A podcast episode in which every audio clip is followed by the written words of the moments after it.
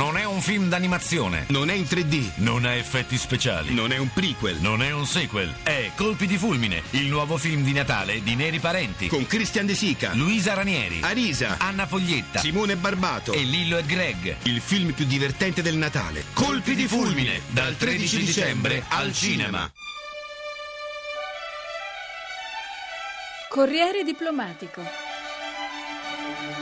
La politica estera e i suoi protagonisti. Nonostante le forti proteste internazionali contro la Corea del Nord per il nuovo lancio missilistico che viola le sanzioni ONU, il regime di Pyongyang ha fatto sapere che il suo programma spaziale andrà avanti. Sostiene che il satellite lanciato in orbita serve per le previsioni meteorologiche, ma nessuno ci crede. Quanto è reale la minaccia che invece si tratti di un test per sviluppare testate nucleari? Anna Maria Laricchiuta lo ha chiesto a Pietro Batacchi, direttore della rivista italiana Difesa. Nel 2012 la Corea del Nord, secondo Seoul, ha speso oltre 3 miliardi di dollari per il programma missilistico e nucleare. È visto il successo del lancio del razzo 1-3 che mercoledì ha centrato l'obiettivo di porre in orbita un satellite, ora nel paese si festeggia. Perché questo lancio ha creato allarme in tutto il mondo? È un, un test importante, non tanto in ottica regionale perché eh, la Corea del Nord ha comunque già sistemi balistici in grado di raggiungere il Giappone, ma è, è, è molto importante in chiave internazionale perché la Corea del Nord dimostra così di poter sviluppare un missile balistico intercontinentale con cui potenzialmente raggiungere il territorio degli Stati Uniti. Un po' come lo Sputnik sovietico nel 1957. Il lancio di questo satellite creò di fatto una vera psicosi negli Stati Uniti perché dimostrò che la Russia aveva la capacità di eh, realizzare missili balistici intercontinentali. Infatti da lì a poco iniziò la realizzazione da parte dell'Unione Sovietica di missili. Ovviamente un conto è mettere un satellite in orbita, un conto è sviluppare e realizzare un missile balistico intercontinentale, quindi comunque il razzo utilizzato nel, nell'esperimento dovrebbe essere eh, in alcuni aspetti riprogettato, comunque eh,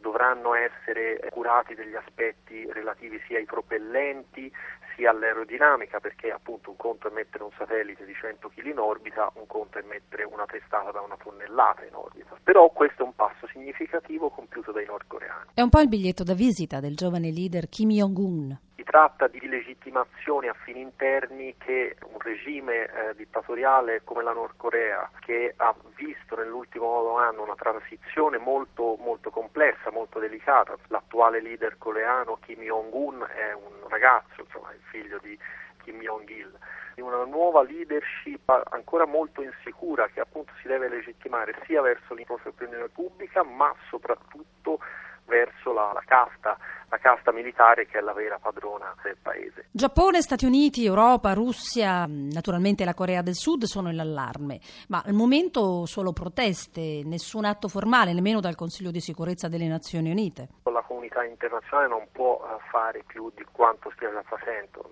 In passato sono stati trovati tra la eh, Corea del Nord e la comunità internazionale il famoso, il famoso gruppo dei sei, eh, se non sbaglio in diverse occasioni, comunque sono stati sempre disattesi dalla, dalla Corea del Nord.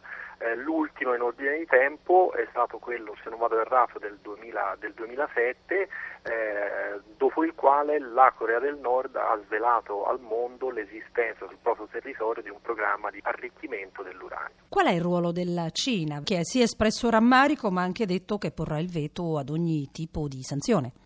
Regime nordcoreano in realtà è un utile cuscinetto e come tale, al di là della facciata, al di là delle reazioni ufficiali, al di là di quella che è la, delle volte anche la cortina fumogena eh, diplomatica, è comunque eh, considerato un utile cuscinetto tra appunto la Cina e eh, un potenziale competitore come appunto gli Stati Uniti. Per cui il regime nordcoreano è utile perché situazione sul confine cinese non sia troppo delicata eh, come lo potrebbe essere se appunto sul confine cinese ci fosse una penisola eh, coreana unificata potenzialmente amica degli Stati Uniti. Per cui di, di, sostanzialmente il regime nordcoreano serve un po' a tutti, la Corea del Sud non ne vuol sapere di un crollo improvviso del regime, del regime nordcoreano perché questo significherebbe ondate di profughi sul proprio territorio di difficile gestione.